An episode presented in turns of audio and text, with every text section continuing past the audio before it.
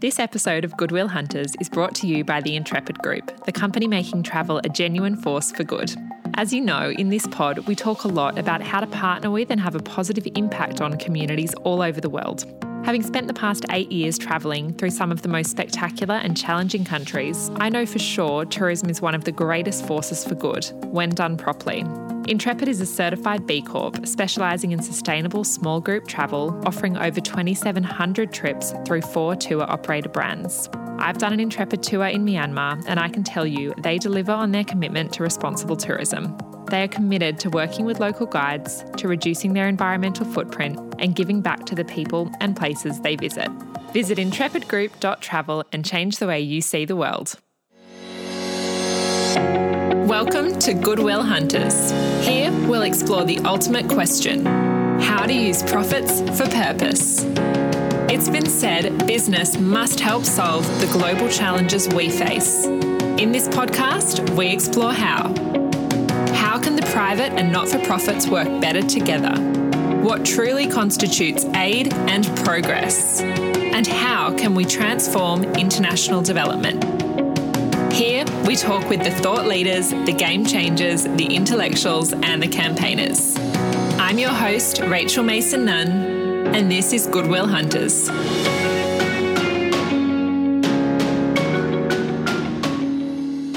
Hello, and welcome to episode 39 of Goodwill Hunters. Today on the show, we have Kat Dunn. Kat is the CEO at Grameen Australia and a board member at Food Frontier. Kat describes herself as a corporate refugee turned social entrepreneur, with the belief that when we apply the tool of business to tackle complex social problems together, we can change the world. So it sounds like Kat's ethos is pretty much identical to that of this show. Kat, it's wonderful to have you here. Thanks for chatting to me. Thank you so much for having me, Rachel. Okay, so could we start um, I, I love Grameen Australia. I, I know what you do and I'm a Thank huge you. fan, um, but our guests may not know so much. So could you start by telling us um, about Grameen Australia and about your role there? Absolutely. Um, Grameen Australia is founded on the principles of a Nobel Peace Prize winner named Professor Muhammad Yunus, who in 2006 with Grameen Bank actually won the Nobel Prize for developing a tool called microfinance, which enabled financially excluded low income entrepreneurs to be able to get working capital so that they could start their own businesses and be able to provide a livelihood for their families. And these entrepreneurs were mostly women. Now, microfinance uh, as a tool has been replicated all around the world, including in developed countries like America. And as one of the things that Grameen Australia is doing um, is bringing microfinance to Australia as well. But what Grameen Australia does, and many people often call us Grameen Bank Australia because they think we're a subsidiary of Grameen Bank Bangladesh. We're actually not. We're um, a domestic Australian originated charitable entity. We're a not for profit with Public Benevolent Institute uh, status. And we are actually uh, very much wholly owned in Australia with the goal of developing, growing, and bringing social business to this country. What that means is we believe that Australia is a prosperous nation, but there are so many areas of disadvantage that remain unsolved. And the hypothesis that we have is the current models for solving those social problems, which are charity and government, are broken or at the very least incomplete. And we believe that two of the problems to be solved for are one, the sustainability of getting resources, to be able to solve social problems, and to the agility and the ability to innovate to be able to respond to an accelerating environment. Um, and there is one such tool that can do this, and that's the social business tool. So Grameen Australia is developing the social business ecosystem based on the principles of Professor Muhammad Yunus. If you could pick an organisation that is completely aligned with this show, I think that would be it. oh, amazing. so that's that's really good to hear. I think um I think you've just said something really interesting there, though, that the government and charity, as the traditional ways of solving for social problems, are broken. Um, mm. I think that's probably a really good statement for us to start with. Um, so, what do you mean by that? Why are they broken? I think one of the problems with charity, and I wouldn't say at all that in every case, a charity isn't the right way to solve a social problem because there are just so many things that can't be solved by finding a market solution. So that's the first thing. But with a charity, when you invest a dollar or donate a dollar into a charity, it gets consumed. Um, that's why it's called not for profit. Uh, it's a grants model. The challenge with that is what happens when grants run out? Um, where does the money come from? Often you find operationally the people that are running the charities who are amazing, have great hearts, great passion, really know what they're doing to solve a social problem, are often uh, distracted by the task of fundraising to keep the business afloat, which is a really um, challenging thing when you're trying to solve complex social problems. They're getting bigger and bigger all the time. Trying to find the resources to keep up with being able to deploy those solutions is quite hard if you don't have your own internal revenue or resource generating engine to back you. So that's the first problem. Um, and, and ancillary to that is one of the things that charities might do when they're seeking funding is if a donor comes to them and says they've got you know x amount of dollars and they can invest in the charity but the charity has to do a specific project the risk for the charity is that it can run into something called mission drift.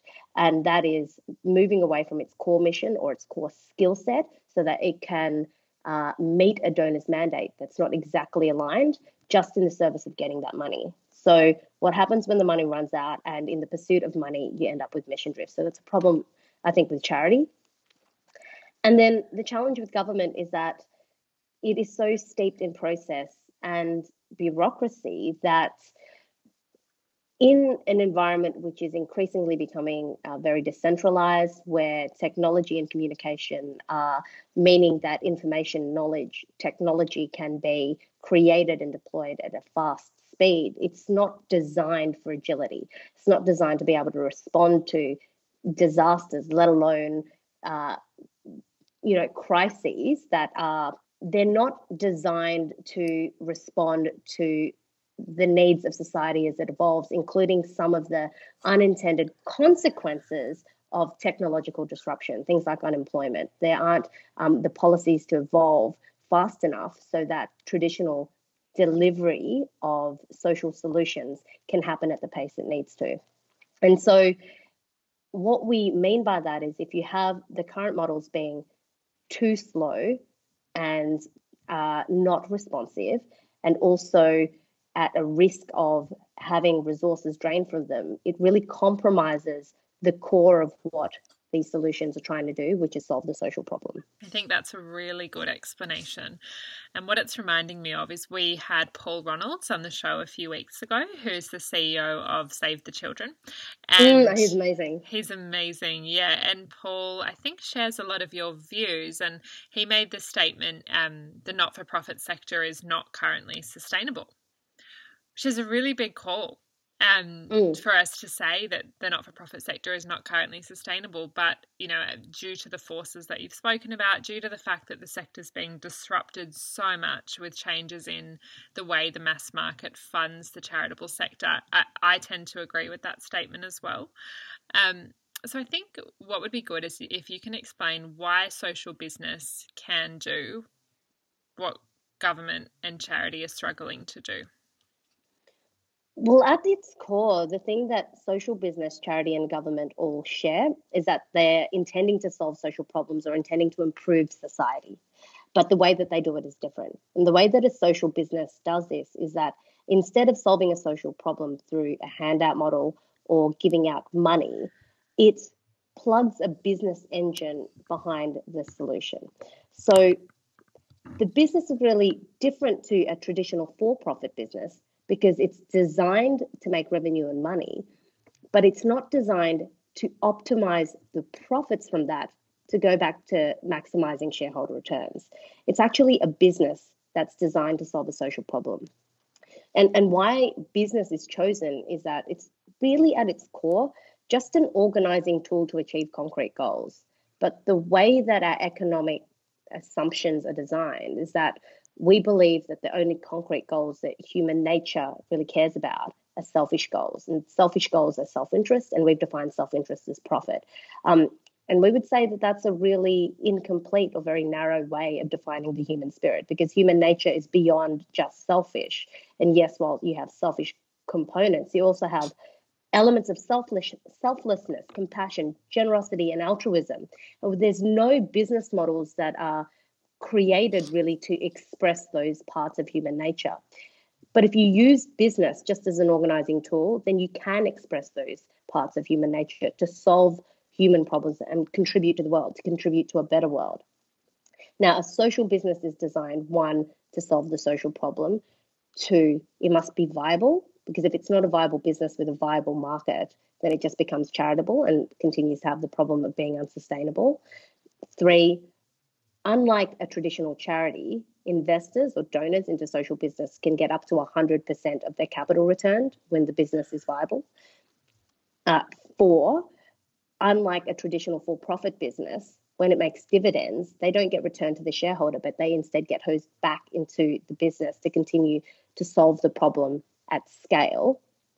The fifth component of it is that it has to have uh, equal to or better than pay and working conditions to traditional market or traditional business. Um, it has to have gender parity in the way that it employs people and it has to be environmentally friendly. And with the social business principles advanced by Yunus, the seventh principle is actually do it with joy, right? Like changing the world and running business is hard enough as it is, but the type of people that will really thrive in a social business landscape are the ones that have a contributory nature and who come at things not from a place of obligation, but from a place of joy they delight in being able to deploy their talents, their skills, their financial acumen to helping other people instead of just helping themselves. I love that. That's beautiful. yeah. Is is social business um is this a legal business structure or is the definition of a social business that you've just explained sort of a requirement to work with Grameen Australia? So it's um, the design of the business and the legal structure is a different beast entirely. So you can have a social business that's set up as an Australian not-for-profit, um, like Humanitix, for example, mm-hmm. um, which is a social business ticketing company, and 100% of the profits from booking fees get reinvested back to uh, children's education. So none of it goes to the shareholders, who are the two founders. Um, so you could set up as a not-for-profit, or you could be a for-profit business uh, and, and, you could choose the legal structure depending on your needs um, and where you want to be able to get your investment from. So, social business is the design of the business um, as distinct from the legal setup of the business itself from a corporate perspective. Okay, right. Interesting. I think before we delve into that any deeper, I'm really interested in how you got to this point, and you describe yourself as a corporate refugee. yeah. Um, so can you can you describe what you mean by that, and how you um, how these views developed for you? Um, I think that, like, technically, I'm a legal refugee because my background was in law. Um, and growing up as a kid in country Western Australia, I had aspirations to change the world and I was really enamored by becoming a human rights lawyer.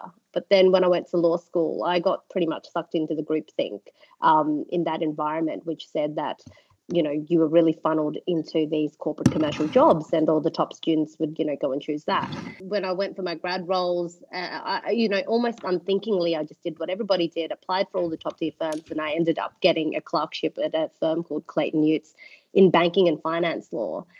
And even then, I was feeling these signals of dissonance in my body. I could sense that my values and my desire to contribute to a better world were consistent with my experience in that workplace. I found it to be, um, yeah, I found it to be really reductive.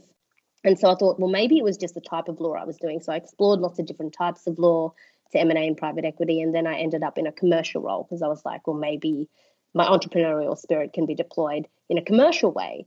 And I worked at a fund manager and became super senior. And I was like, ah, oh, by the time, you know, I get to the upper echelons of ASX listed world, I will understand what the noble purpose is that all of these other senior leaders are aspiring to. And it will finally dawn on me this thing that I've been missing the whole time, and the dissonance will dissolve. And I'll finally understand what everyone's chasing at the top. And I ended up getting appointed to the senior leadership team. And I remember looking around and thinking, whoa, this is not what was advertised at law school. I thought that at this level, there would be more of a spirit of contribution and more of a spirit of, you know, how can we leave the world in a better place than when we found it? But instead, I found it was quite, people were just there for the money, people were just there to try and preserve their jobs rather than transform their environment and I had a real kind of existential crisis. I was just thinking, well, you know, what am I doing here? It's not the place for me. Um, I ended up quitting my job actually at the height of my corporate career uh, without another one to go to. And that was really um, unconventional from a cultural perspective because, you know, my mother's Filipino and very much about having a safe uh, financially secure job after being educated.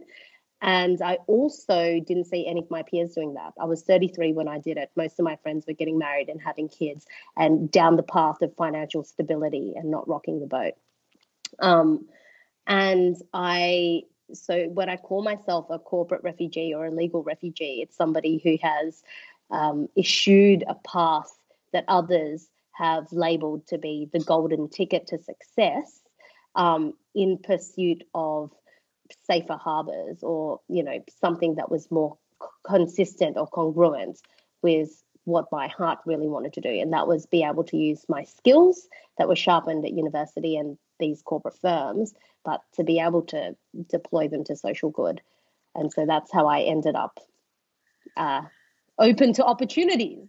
it's such a huge life transformation. It's kind of it's hard to articulate um, that into words, but you've done it really well. And I and I think what you're talking about there reminds me a lot of um, I read an article in the New York Times recently, and it was about the second mountain. Have you read this? No. It's really cool. So it's about how you have this first mountain in life, which is you doing all the things that you think you'll enjoy because you have mm. to, like climbing that career ladder that that you think is going to make you really happy because you know everyone you know finished school and went to uni and got a corporate job, and that's just what you do. And then it's sort of you get to the top of that first mountain and you're like, oh, this isn't what I wanted. And then life really begins when you start climbing the second mountain, which is the far mm. more um, well, exactly the one that you've just described there. And I, I think it's really exciting to hear you talk about it. Thank you. I've always felt like really uneasy with the proposition that you have to choose between being either a greedy capitalist or a starving humanitarian, and never the twine shall meet, or you have to choose between making a living or making a difference, and you can't do both.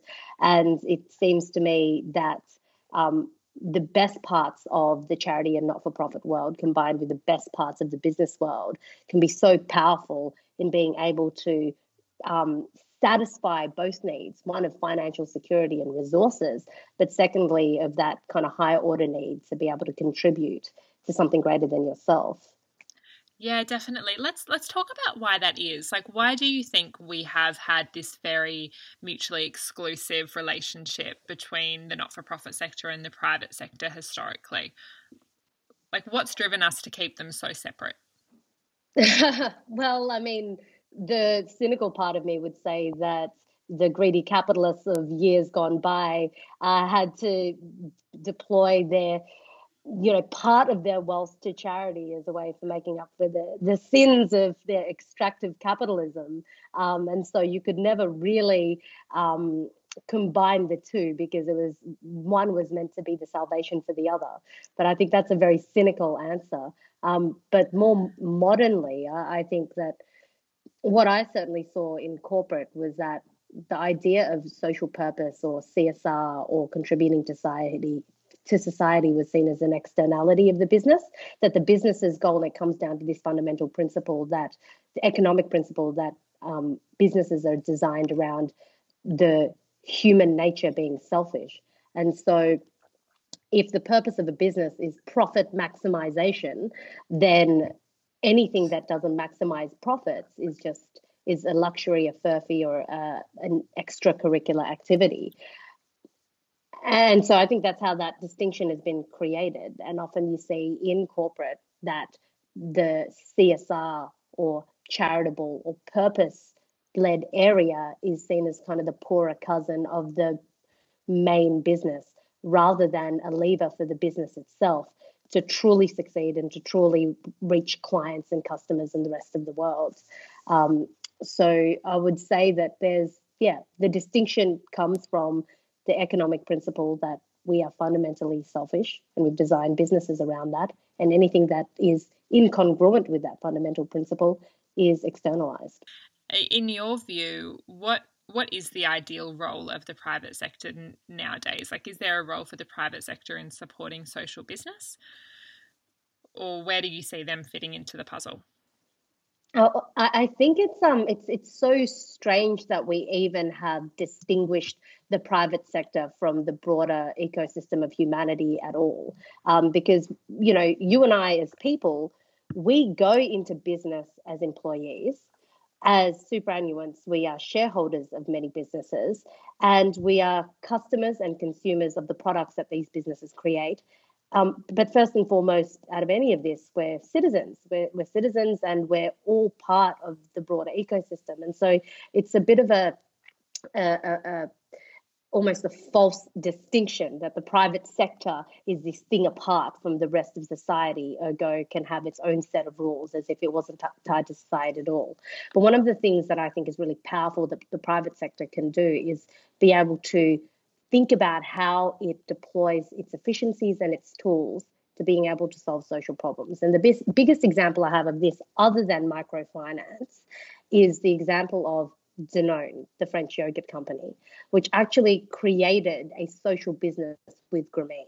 And the problem that they were solving for was malnutrition in some of the poorer rural areas of Bangladesh. Now, the challenge there was well, how do you actually get nutrients to these you know low income children at a price that could be afforded by them and their families. What Danone and Grameen did was they are indeed a type of yogurt that could, in two serves, uh, satisfy the nutrition needs of children all across Bangladesh. And they created a two tiered pricing system for this product. The first tier would be a premium price product that was sold into the cities.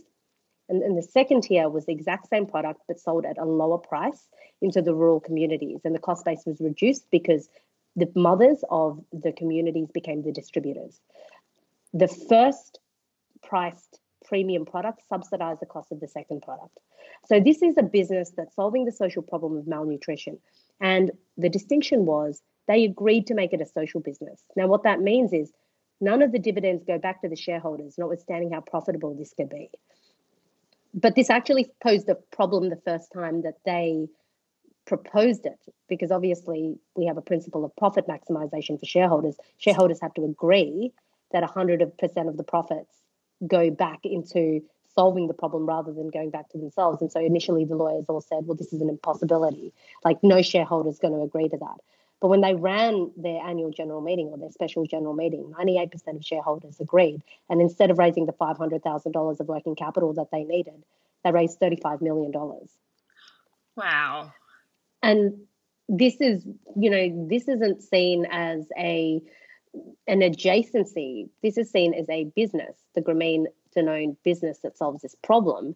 And what it does is it creates opportunities, employment opportunities, not only for the workers and employees within Grameen Danone, but also the mothers of those rural areas that have become a distribution channel. And this is a very sustainable way of people being able to make an income whilst also solving a social problem. And so the role that the private sector can have is really start to rethink how it determines it can contribute to social good. Currently, the thinking is they'll set up a foundation or they may, might set up a corporate social responsibility arm but it's still based on fundamentally charitable principles of giving out grants and handouts. One thing the private sector really has the opportunity to do is create social business divisions. And that's actually a win win for them because they can still deploy their mandate from their foundation or their corporate social responsibility charter. But instead of having a charity that does it or fund charities that do it, they could create social business divisions that would be able to generate resources, become viable, and fund itself, which means money that would otherwise year on year go into being hosed into solving these social problems through a foundation can then be scaled elsewhere because they can solve adjacent social problems or solve that particular problem at speed with even more resources. That's an awesome example. I, I guess um, the question that's coming to mind for me is the Danone Grameen example. Sounds as though it was solving the issue of malnutrition in specific rural communities in Bangladesh. Mm. So, if we're looking at large scale aid interventions, like where we see malnutrition across very large populations, I mean, such as Bangladesh, um, how how do we? I presume that one social business cannot be expected to manage an entire widespread aid intervention. So, how do mm. we kind of get numerous social businesses to work together um, to achieve uh, uh, poverty reduction, say? Yeah, well, and, and this is actually interesting because you, there's one philosophy, which is Yunus's philosophy, um, is that you actually just, be, if you come from the place that every human's a born entrepreneur and humans want to contribute and create and innovate and solve problems, and they have the resources to do that because there's, for example, working capital that is offered to people who create businesses that solve social problems. It's the action of being able to solve that social problem in your street, in your city, in your district first that matters because it's the mindset shift first and foremost that matters. And it's creating that mindset shift first, and it doesn't have to be organized. Because if you think about organizing these um, social businesses from a top down approach that's you know that's almost like running before you can walk so firstly it's really getting the idea of social business out there so that people see that this is a viable way of solving social problems and then starting to think about okay once we're in more sophisticated stage then how can we start to galvanize and coordinate resources so that we can you know bolt onto each other and solve these problems at scale um, so I think it's a very, yeah, it's a very complex issue that is widespread. But the best way to tackle it is to start really small. We have a lot of discussions on this show about depth versus scale. And as you've mm. said, should you really get invested in your local area and do that really well, or should you be looking at how you can scale rapidly? And I would presume that for, from what you've just spoken about, the Grameen model is the former which is not it's both. It's, it's both? actually both. It is. It's but it's a tranched version. Mm-hmm. because you obviously use social business as a resource generator as a business engine to create more and more resources resources to achieve scale.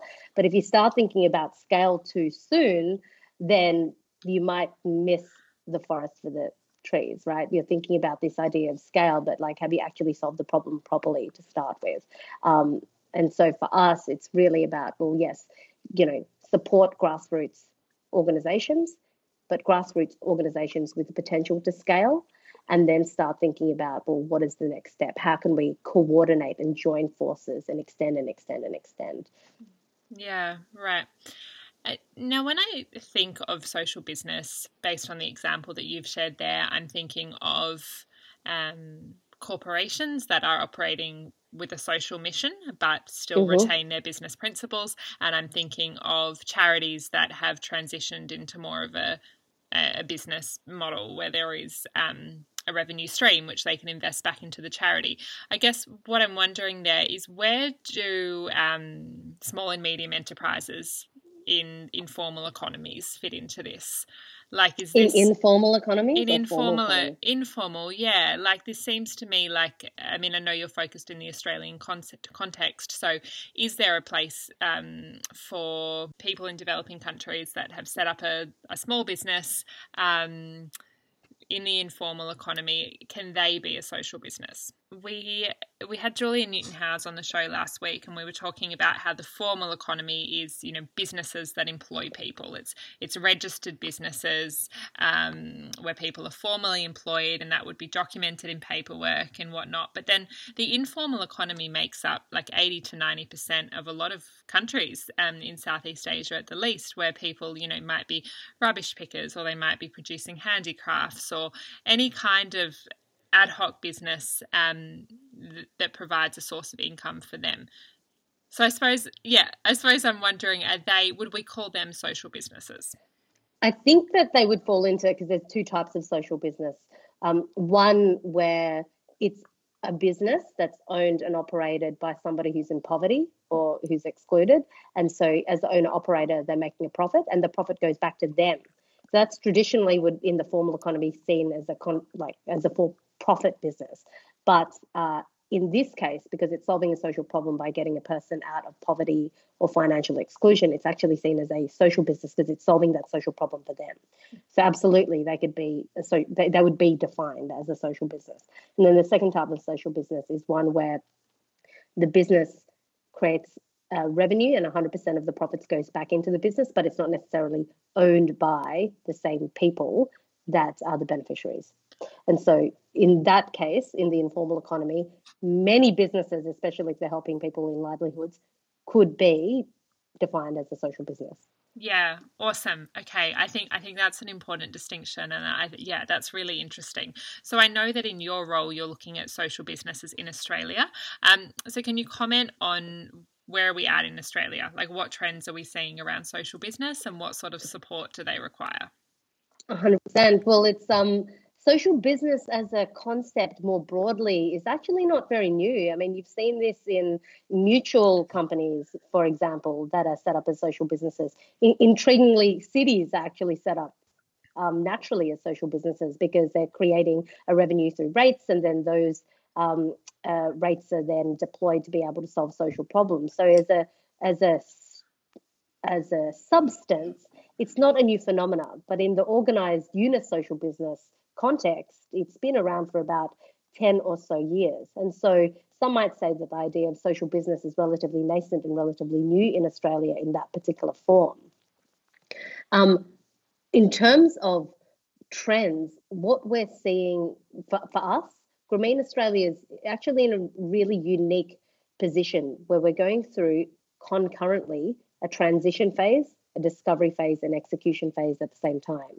We've recently gone through a transformation because originally we were set up in Australia as almost an international NGO funding social businesses in the Philippines and Cambodia. And the business we had in the Philippines was microfinance as a social business in Metro Manila, helping low income women but in Cambodia, we had a chicken farm. So we were working with scavengers, getting them off a dump site in Siem Reap, employing them as chicken farmers, increasing their income, and then selling the chickens into the market. And they were quite at quite high end restaurants. And we found that last year when I joined as CEO, um, we had to make an existential choice. Do we stay in Asia and do Australia, or do we focus on Australia exclusively? And so that's a choice that we made. So we demerge the companies and still retain a partnership uh, agreement with the operators of our heritage Asian projects.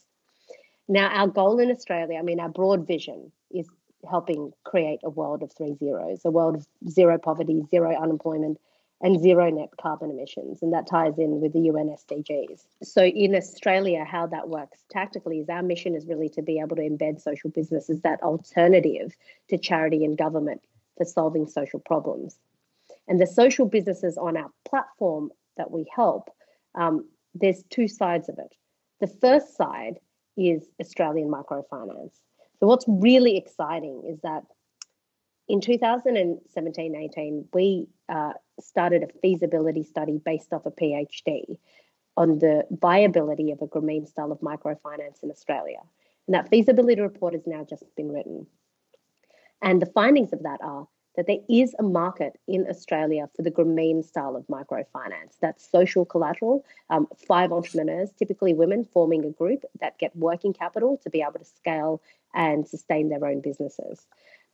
And it's likely that the area that we will pilot the Grameen microfinance in will be Broadmeadows in Victoria. That's got 22% unemployment. There's about 160 different nations represented there. And the demographic we will look at will likely be low income migrant and refugee women. And so the state of this now is that we're forming a steering committee and we're talking with Professor Yunus about how to operationalize this in Australia. And we're also talking about partnering with a large financial institution with a community focus. So that's that's the first half of our social business platform. Now the second half is actually much more modern social businesses that require resources to help them scale, and we've got four on the platform.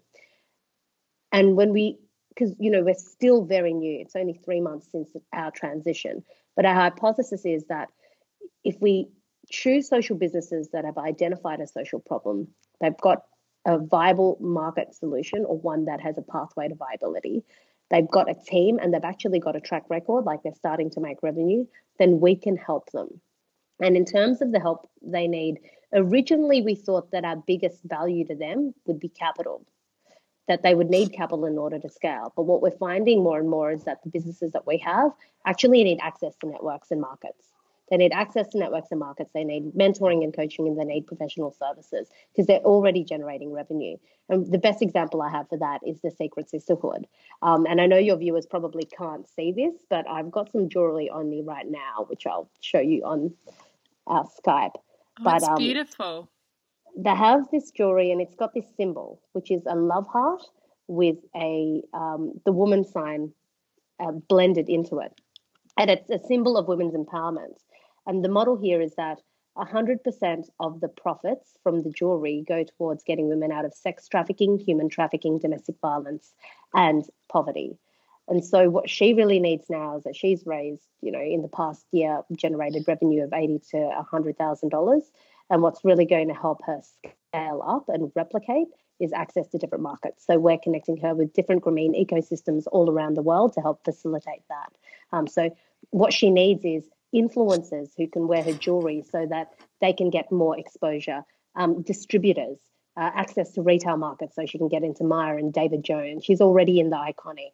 Um, that's Jackie Love, the founder of Secret Sisterhood. Um, and what she also needs is really just being able to get more and more customers to know about her brand. And so that's the kind of work that we're doing for them, plus getting them mentoring and coaching from senior business leaders to help them with their business model and just help them continue to grow so that they can solve this problem. I suppose you you've provided so many insights and, and a lot of advice, and I, I think this will be a very practically useful episode. But if there were any parting advice you had for organisations that are thinking of becoming social businesses or charities mm. that are thinking of transitioning into social business, like how do you know that it's for you, and what should you do first? The first question is if you're a charity transitioning into a social business, is it a problem that can be solved with a market solution? There are some things that you can't, you know, turn into a, a business proposition. Um, you know, suicide helplines, for example, uh, they they may not naturally lend themselves to being a social business. They may need some kind of other types of funding. But if you can find a market solution from being able to solve your problem, so the classic one is microfinance. People are financially excluded, don't have money. One solution is charity, giving them a handout. The other solution is giving them working capital that they repay back with interest, which is a business. So that's the first test. Then the second way of thinking about, well, you know, is it for you? Is looking at the Grameen website and talking to us and finding out whether there's a place for you on our platform or if there's anyone we can connect you with to give you some advice on how you can transition from being a charity into a social business. In terms of social, in terms of small to medium enterprises or other businesses that are looking to turn themselves into a social business, um, the best way to start is well, firstly, do you have a charitable arm? Is that somewhere that you can start to test your um, uh, decision to become a social business? Uh, and in that case, then you can definitely talk to us about how to do that as well. Um, but if you want to set up a social business from scratch, there at this stage there's um, not many accelerators in Australia that do this, but one that does it really well is the Monash Sustainable Development Institute in Melbourne. They have the Leave No One Behind program, and we've actually incubated many social businesses, and two of them are now on our platform, the two winners. They're a fantastic place to start uh, if you want to develop a social business in that context. And there's also Yunus centres in Australia. There's five Yunus centres in Australia, two in South Australia, one in Queensland, one in New South Wales, and one in Melbourne. And you can go to them and talk to them about how you can turn your business idea into a social business. Um, and then, of course, talking to Grameen Australia, and you know, we'd love to talk to anybody who's interested in social business please go to our website to find out more. We've got a video on there on what a social business is. We've got examples of who our social businesses are, and of course, we've got contact details for advisors that you can get in touch with to find out more. Fantastic. Super inspiring. Um, I have no doubt that a lot of our guests will be interested in that. So, Kat, thank you so much for sharing your insights. I could talk to you for hours about all the philosophical questions that underpin these sectors, um, but I think the insights that you've shared are really valuable. So, thank you for your time. Well, thank you so much for having me, Rachel. Really appreciate it.